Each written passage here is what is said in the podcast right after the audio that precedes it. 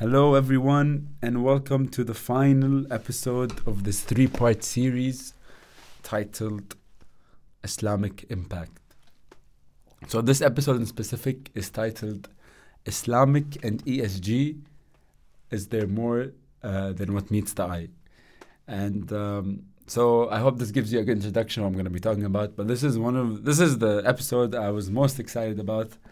Because um, the first episode, I just wanted to talk about different, um, like introduce the topic, give you guys some examples on E T Fs and Sharia-based E T Fs and that whole industry and the whole world. Um, but when it comes down to analysis and just looking at it um, in uh, like a global perspective and like a wide view, um, you have so many different elements that come into play um, in um, in this market, you know. And this entire semester, we've been talking about uh, financial markets and glo- investment markets.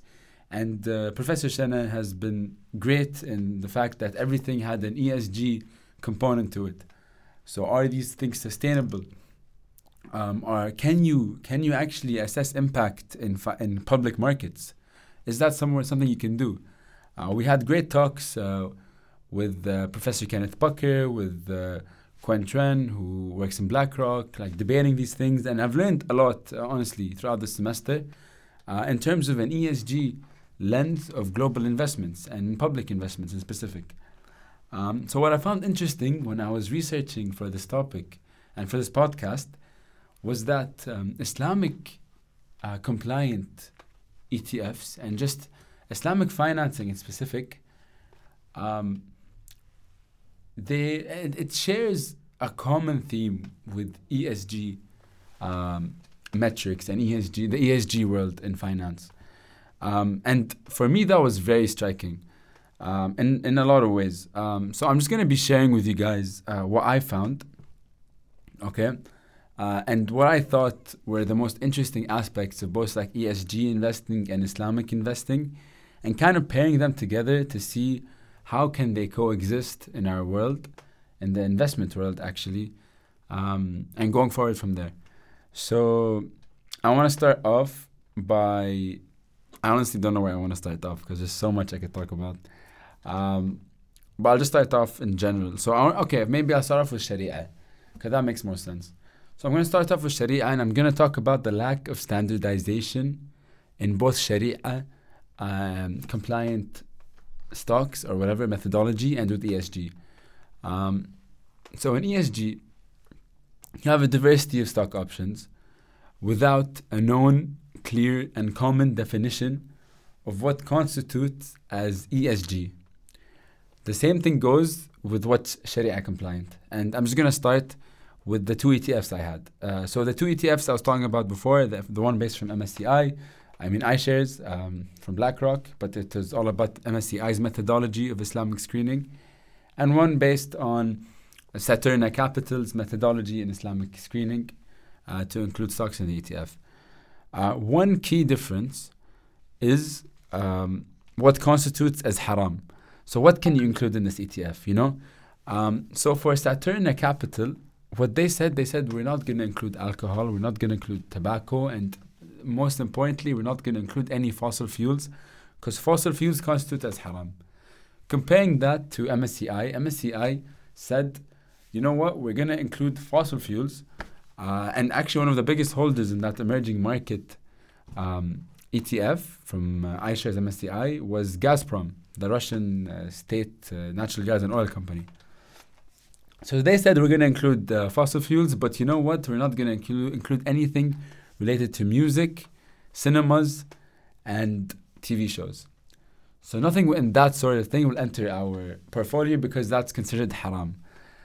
And that just brings you to a whole different question and what is haram and what is halal and how do you pick and who is right? Um, and the answer is ambiguous. You would not know because there is no standard of saying what is haram, what is halal in specific things. There is a general consensus that things like alcohol, things like pornography, things like um, pork, shouldn't be gambling, shouldn't be included because that's known. But when you get into different sectors and when you get businesses that are so complex uh, and uh, and work in multiple markets, constituting or or like looking at what's haram or what's halal gets even more important. And that's when you get disagreement. And that's what we see here.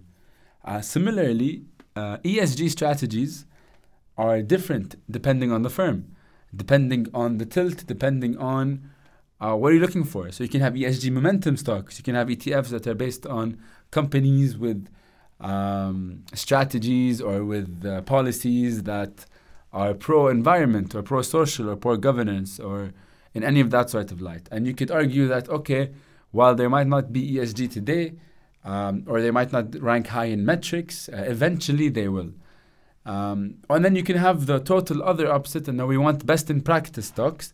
And these are stocks and companies that are one hundred percent environmentally friendly, carbon tax everything, everything goes back into the grid, ultimate diversity, you know, best in practice for all of these metrics. And those are the ones that are going to be defined at E S G. Both are not wrong. Both are labeled as E S G. And as long as the fund manager, sorry, my pen fell, as long as the fund manager can argue that what they included constitutes as E S G pro or an E S G stock, then they got money in the game. They can label it as such because there's no standard. There's no one, there's not an S E C, there's not uh, an accounting uh, vulture, you know, looking for them, making sure that everything is right. There's no auditing. So you can do the same thing. And what's striking is that in both different markets, that ambiguity exists. So anything can be spun, more so in E S G, to reflect that E S G. But in the same way, anything can be spun to l- kind of be Sharia compliant. And another way you could see that is in financial metrics. So a huge, a huge, a very important way in screening for Sharia compliant stocks is using accounting methodologies, accounting ratios, um, like uh, leverage. So leverage, so in, in Sharia, you're not supposed to invest in a company that's highly leveraged. Uh, because they won't be able to pay back their debt, there's more risk in it, and you don't want to invest in something that's very risky. All of this makes sense. However, how do you determine what's high leverage? So if you ask Saturna Capital, they'll be like, okay, high leverage um, is greater than thirty-three percent. If you ask M S C I, they'll be like, yes, it's also thirty-three percent. But when you look at leverage, don't look total debt over total equity. You know, we're going to look at total debt over total assets. Why? They won't disclose why. Um, and that is kind of manipulation, in my opinion, because what if there's a company that has high leverage, but when you look at the debt to total assets, it goes down, and they can include it in that. You know what I mean? Um, they're easily played around with. Um, another thing you could see is, so a common metric they use is uh, they look at accounts receivables, okay? Um, so what M S C I are like, okay, we don't want uh, companies that... Uh, their accounts receivables and cash over total assets is greater than thirty-three percent. Uh, Saturna Capital say, okay, we only are going to look at accounts receivables over total assets, and we don't want that to be greater than forty-five percent. So uh, this ambiguity you could see already in screening processes. Um, and that reflects maybe, this is just speculation, but that could reflect what a manager wants to include or doesn't want to include in their portfolio.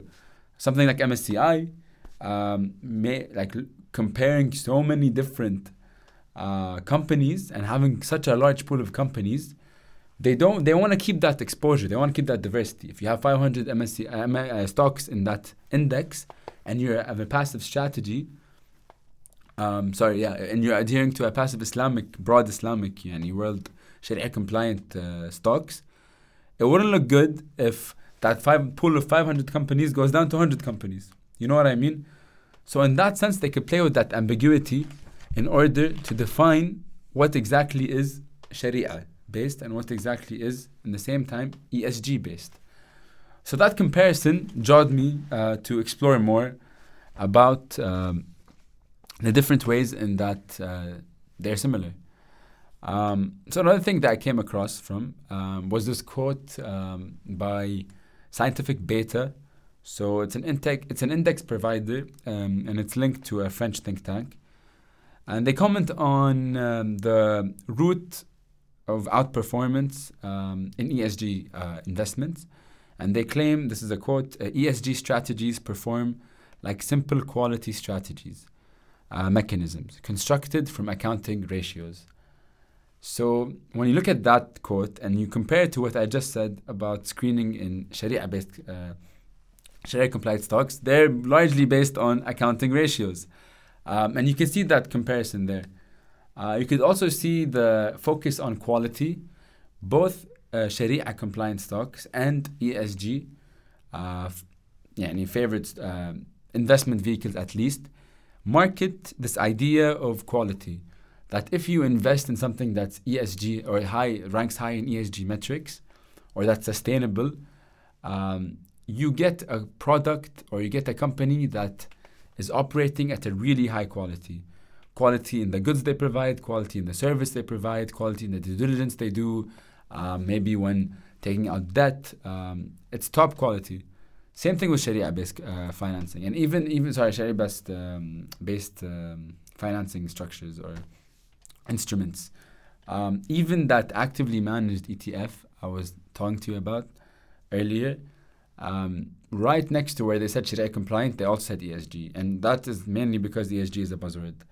Uh, speaking about how it's a buzzword, um, so one of the people I really admire in the space um, of of like just commenting on E S G, and this is credit to Professor Shena who gave me the article, uh, but um, Kenneth uh, Pucker, who was the former C E O of Timberland, he's also a Fletcher professor, uh, bless his soul, but he says that one in three dollars today are invested in E S G. And all I see in this is a marketing scheme, because as we've learned and as we've seen, there's so many ways that can constitute E S G.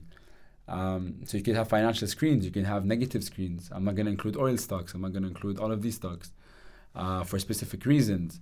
And then you can have, and it goes like from a, spectr- uh, a s- spectrum, yeah, spectrum, from negative screens to uh, best in practice and investing in companies in order to um, to gain um, majority of equity in that company so that they can have a voice and influence the board of directors, influence activities. Um, and why am I drawing this comparison? And like one and three dollars uh, are E S G stocks. Um, It's just to highlight in the same time the potential for Sharia compliant or Sharia based, or that word as Sharia, uh, the potential for it to also be used as a marketing scheme um, or a marketing tool for Islamic finance, Islamic banking institutions. Uh, so a P W C report uh, states that twenty-five percent of the world are Muslims, and less than one percent of financial assets are Sharia compliant. Okay? Um, so that just shows the great amount of market or like available market uh, opportunity that Sharia compliant stocks could have. Um, with this amount of ambiguity, you could see how it affects the E S G market today. And looking at a perspective of a financial institution, um, looking to maximize profit, yeah? We're in a capital system. Everyone's looking to maximize profit. There's such a huge opportunity in Islamic financing and Islamic banking, Islamic banks, to adopt uh, strategies that are Sharia compliant, mainly, as we've seen in the past year, uh, exchange-traded funds, either actively managed or passively managed, and labeling it as Sharia. You know why? Because um, of the due diligence Um, that goes along with it. And what I mean by due diligence, I mean like if we're advertising a Sharia-based um, financial instrument, you're going to have a support from uh, uh, a Sharia board of directors that have to be in place to approve on every single like uh, equity that goes into it. You're going to have to have an auditor that audits it quarterly or at least semi-annually uh, on the stocks that are available. Uh, and then you're going to have to purify uh, part of the the the um, sorry the cash flow that is haram. Um, so with all of these different things at play, a financial institution can point to them as ways that they're authenticating that the instrument that they're selling is in fact Sharia. Um, and as we've seen in through M S C I and Saturna Capital, they both have used that to their advantage in advertising these products. Another opportunity for Islamic finance or Islamic banks is to target uh, sovereign wealth funds. So there's a lot of sovereign wealth funds that are based in the Middle East, and instead of them investing in regular equities or whatever they invest in. Honestly, not most of them disclose uh, what they invest in. But instead of targeting those, um, you could target uh, and you could create these products that are Islamic uh, or the Sharia compliant, so that these sovereign wealth funds can invest in them. Or if you are part of a sovereign wealth fund, you can create these. Um, this is more maybe than what sovereign wealth funds do, but you could create these um, E T Fs and you could sell it to other people. You could, like, not directly, maybe in a subsidiary, but that would be something of interest for sovereign wealth funds with large capital uh, available, large assets um, available um, to basically um, get into that market, especially because they have the local heritage of being in a Muslim uh, country.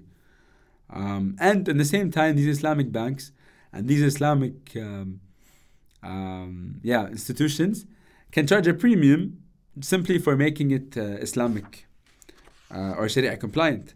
The same way that you see large E T Fs um, created by companies like BlackRock charge a higher premium on things that are labeled E S G. And just because it's labeled E S G, it's more attractive to the market. Uh, so you can charge higher and you can gain alpha for, for the bank, you know? Um, so yeah, like that's a huge opportunity for the Islamic banks and the Islamic world to capitalize on. Um, and that just shows like this, the, and just that comparison allows you to see where Sharia compliant um, E T Fs in specific, but Sharia compliant equities or assets or anything labeled Sharia compliant, where they can grow if they were targeted to the right people. And while most Muslims um, are live in Asia, so Malaysia, Indonesia, the Middle East, there are also a lot of Muslims that live in the U S with, this is all according to the P W C report, it's not it's like me talking, but with high um, disposable income. And they could um, generate large capital inflows into Sharia-compliant E T Fs, potentially um, based in the U S, based in Europe, based wherever they are. And with more people you get in Asia that are interested in it, the more you can have cash flow coming in, the more as a bank you'd be more well-known and you'd have more exposure as a leader in the sector that has been underutilized and is not really as big as it could be, being that twenty-five percent of the world are Muslims and are probably looking or will be um, open to hearing about these products. So speaking about large capital inflows, I wanted to take a second um, to reference this article. It's titled uh, Linking E S G Investing to Planetary Impact. It was shared by Professor Shena from the many, many different readings he gave us this year. And it's written by a professor at uh, Tufts, at Fletcher, um, Professor Kenneth Pucker. I don't know if I mentioned him earlier, but he was the former C E O of uh, Timberland. And he basically talks about um, BlackRock and their introduction of this uh, U S Carbon Transition uh, Readiness E T F, which is the largest uh, exchange-traded fund in history. It has raised, uh, at when at the time it was announced, one point two five uh, billion dollars, um, and people investing in this E T F. And it, so its promise is to uh, to not be a passive observer when it comes to combating climate change. And by not being a passive ex- observer, they have created this E T F for all of us to invest in so that we can feel good on our impact. Um, and the fact that it was labeled as E S G has led to them being able to charge a higher fee uh, for maintaining this E T F. And um, yeah, so that, that's just a synopsis of what this thing is. Um, and I just want to talk about how we can compare this this E T F with the potential. This doesn't exist yet, but like, what if a similar one came out uh, that promised to be a leader in Sharia-based uh, financing, and it will highlight all of the companies in the world that are Sharia compliant, so that you potential investors who are in, interested in Sharia or are Muslims and want to invest in things that you think um, complies with your religion, uh, what if you could invest in the top, top companies in that in that way? You know, so why not use BlackRock? Great example. Why not use why not why not Why not use BlackRock as our poster child, okay? Um, and I just wanted to compare. So if you look at the holdings, so I want to look at the holdings of this E T F, okay? So what you see is, um, one second, I'm just pulling, yes. So what you see is positions in Apple, Berkshire Hathaway, Coca-Cola, Walt Disney, ExxonMobil, Chevron, uh, and J P Morgan Chase, among others, okay? And do these companies, are they positively affecting the world? Are they E S G stocks? Um, do these companies embody not taking a passive strategy and focusing on climate change and climate readiness? Uh, BlackRock would say yes. The one point two five billion dollars coming from whoever invested in it. So those people, if asked, um, they would probably say yes because it came from BlackRock. But would they actually know? I don't know. Um, what K- uh, Professor Kenneth Pucker says is no. What I say is no. And like just simple, simple, simple um, analysis on these stocks or these companies. You have J P Morgan, which is the largest bank financer of fossil fuels. So how is that um, going to achieve climate readiness? I have no idea. You have Coca-Cola, that are one of the largest polluters of P E T plastics in the world. You have um, ExxonMobil, you have Chevron. Those two speak for themselves. Um, so you have all of these companies that are included in this Um, E S G-related uh, E T F that don't really derive their products from impact. They're not best in practices. They might achieve some screening, but BlackRock are able to um, charge a higher fee for having them in. And these companies generate alpha more than they generate uh, impact.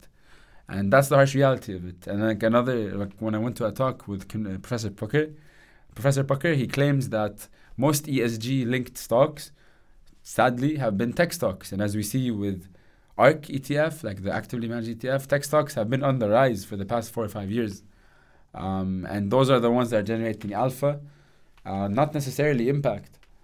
Um, so you can, you see this ambiguity play today in these markets with people who aren't as aware of what these companies are doing, aren't as aware and what's included in an E T F, like what are the basket of goods or basket of equities that are included in the E T Fs. Even though they're, I'm not saying they're not transparent, they are transparent. But the average person or the average uh, institutional investor might not care as much as if the actual fund is, uh, or the, yeah, if the actual fund is making an impact. Maybe they care more that it looks like it does, or the name points as it does, or you have something like BlackRock promoting it like it does. And maybe that satisfies um, that, you know, that uh, need. Uh, similarly, Um, I just looked at the holdings in the Sharia-based, or the Sharia-compliant um, emerging markets, uh, M S C I, sorry, E T F. The iShares one are also by BlackRock, uh, but uh, it's a it's a passive investment. So, yeah. Um, and one of the biggest holdings is Gazprom. Uh, Gazprom, for those who doesn't know, uh, it's a Russian-backed, uh, the, oh sorry, the Russian state oil and natural gas company. Um, they have been not shy of corruption scandals. They have been uh, interfering with natural gas prices, um, causing an inflation in the, or causing prices to go up really highly this year. Uh, they have been threatening the E U with shortages of that prices. Al-Muhim, like they've been, they've been conducting activities that an average person, or for me coming from, as a Muslim, yani the average Muslim wouldn't really say is halal. However, they're included, and they've passed the screen that M S C I have um, used, and they're included in the Emerging Markets Islamic uh, M S C I uh, Index. Um, and they're one of the top five um, top holdings in that. So it just, like that comparison was just very also, like I've I've seen that, I, I just noticed that comparison as well. Um, and to be honest, like I'm talking, in now I'm talking as a perspective of someone who's going to maybe buy this E T F and wants to see positive impact. But looking at it in a financial angle, as a financial institution, you have an opportunity here to charge higher fees on um, on labeling, on something that's um, that's very enticing. You know, you can label your instruments in an enticing way to generate uh, fees and generate uh, revenue, and that's how like these banks make money. Um, so again, um, it's interesting to look at the different aspects of Sharia compliant uh, or what goes into may being Sharia and what goes into not being Sharia, and comparing it to look at what goes into being uh, E S G or pro E S G and not E S G. Um, and those two similarities, and it, it, it really, really, really opens up space for Sharia-based financing and Sharia-titled instruments to grow uh, within the coming years, especially when we saw how gr- how easily it was and how fast E S G-based finance, uh, sorry, E S G uh, marketed or labeled stocks have been growing. Um, and I'm excited to see what happens. I, I genuinely, genuinely hope that financial institutions start uh, preaching, I mean, sorry, start practicing what they preach in terms of playing an active role in um, in mitigating climate change and those impacts, and actually being a positive enforcer uh, of social good in the world. Uh, and I really, truly hope that if Sharia-compliant stocks and Sharia-compliant E T Fs start skyrocketing, skyrocketing, I hope it's done in a way that stays true to its essence, at least. Um, so we have something in Islam uh, that's called uh, like in uh, it's like in al-amal fi niyat. Fa it's like you you basically everything you do is based on your hidden like purpose, your intention. Your intention is key. I'm ju- I hope that if Sharia-based financing does um, accelerate, I hope that the intentions of those that release these products are good and are are the are now right, like, you know, and they they truly are there just to comply with Sharia-based, um, st- sorry, Sharia-based uh, equities, because with that you could really have positive change in the world. Uh, and similarly, I hope these financial institutions, these asset owners, not as asset managers, that are so fixated with the fees, I hope, I hope, I hope, their intention uh, changes and shifts to having. Uh, um, A positive impact in the world in the way they can, you know, because they have, money moves things, and this area of finance is particularly interesting to me because I'm not interested in other areas of finance that are like securitization and all of these things where you trick people and you get money. Like, I really don't think it's ethical for most of the financing world. However, I feel like this this area of finance specifically has potential to do so much good um, in subtle ways and in, in not subtle ways. Um, and I hope it grows into that. And I, I'm I'm predicting, what's the date? December eighteenth, twenty twenty-one. I'm predicting a rise in uh, in growth of Sharia-compliant stocks, and that will also fuel uh, positive impact if the institutions that market it and institutions that um, that... Um, I lost my train of thought. But if these institutions, if these institutions um, actually inject cash flow and cash into companies, publicly traded companies that can do well and do good and change the world positively. So with that, with that, with that, thank you very much for listening to me. For this is we're entering the thirtieth minutes of this episode. So thirty minutes plus the twenty minutes plus twenty minutes, fifty, twenty, thirty. About an hour. Thank you, thank you. I've enjoyed this project. I've enjoyed, uh, this is specifically for Professor Shena. I've enjoyed being in your class. I've learned so much, so, so, so much, more than you think. Uh, and I really, really, did. It's a pleasure. It's honestly a pleasure to be um, uh, a student of yours. Um, so thank you so much. I'll stick around. I'll see you next semester. Um, yeah, I just thank you for a wonderful semester. I truly, truly, truly have... Uh, I, coming out of Bentley, I don't think I had hope with the financial markets and all of these things. Like, I just thought of uh, power-hungry, uh, money-fueled people. But honestly, you gave me hope that yani, with an E S G lens, uh, maybe in private markets more, but hopefully in public markets as well, like, people are actually there for good. People can actually... You can actually do change, you know? Sovereign wealth fund, you always talk about it. But you can always do... You can do change. Uh, especially that's that's why I entered finance in general. Um, I'm done with my project, Professor. I'm just talking now. Um, but yeah, I entered finance in specific because um, money moves things, and money has the potential to like make actual change. And financial institutions, being holders of that cash, have an enormous role to play. So I genuinely think being and understanding this market and like this this trade, you know, like uh, finance and how to manipulate it and how to work in it, um, can really lead to a lot of good, um, and in a much much faster pace than other uh, areas, you know. So I feel like your class taught me that there, it truly exists, and I hope to work in something like that, and I can just do good. So thank you again. Thank you again for a wonderful semester. Honestly changed my perception on um, this whole like major, this whole um, area. And uh, I hope you enjoy your Christmas break if you hear this before Christmas. Uh, if you don't hear this before Christmas and it's twenty twenty-two, Happy New Year. And uh, I am done talking. Uh, I've talked so much today. Thank you, Professor, again. I keep saying this, but really, truly, thank you. Uh, good night.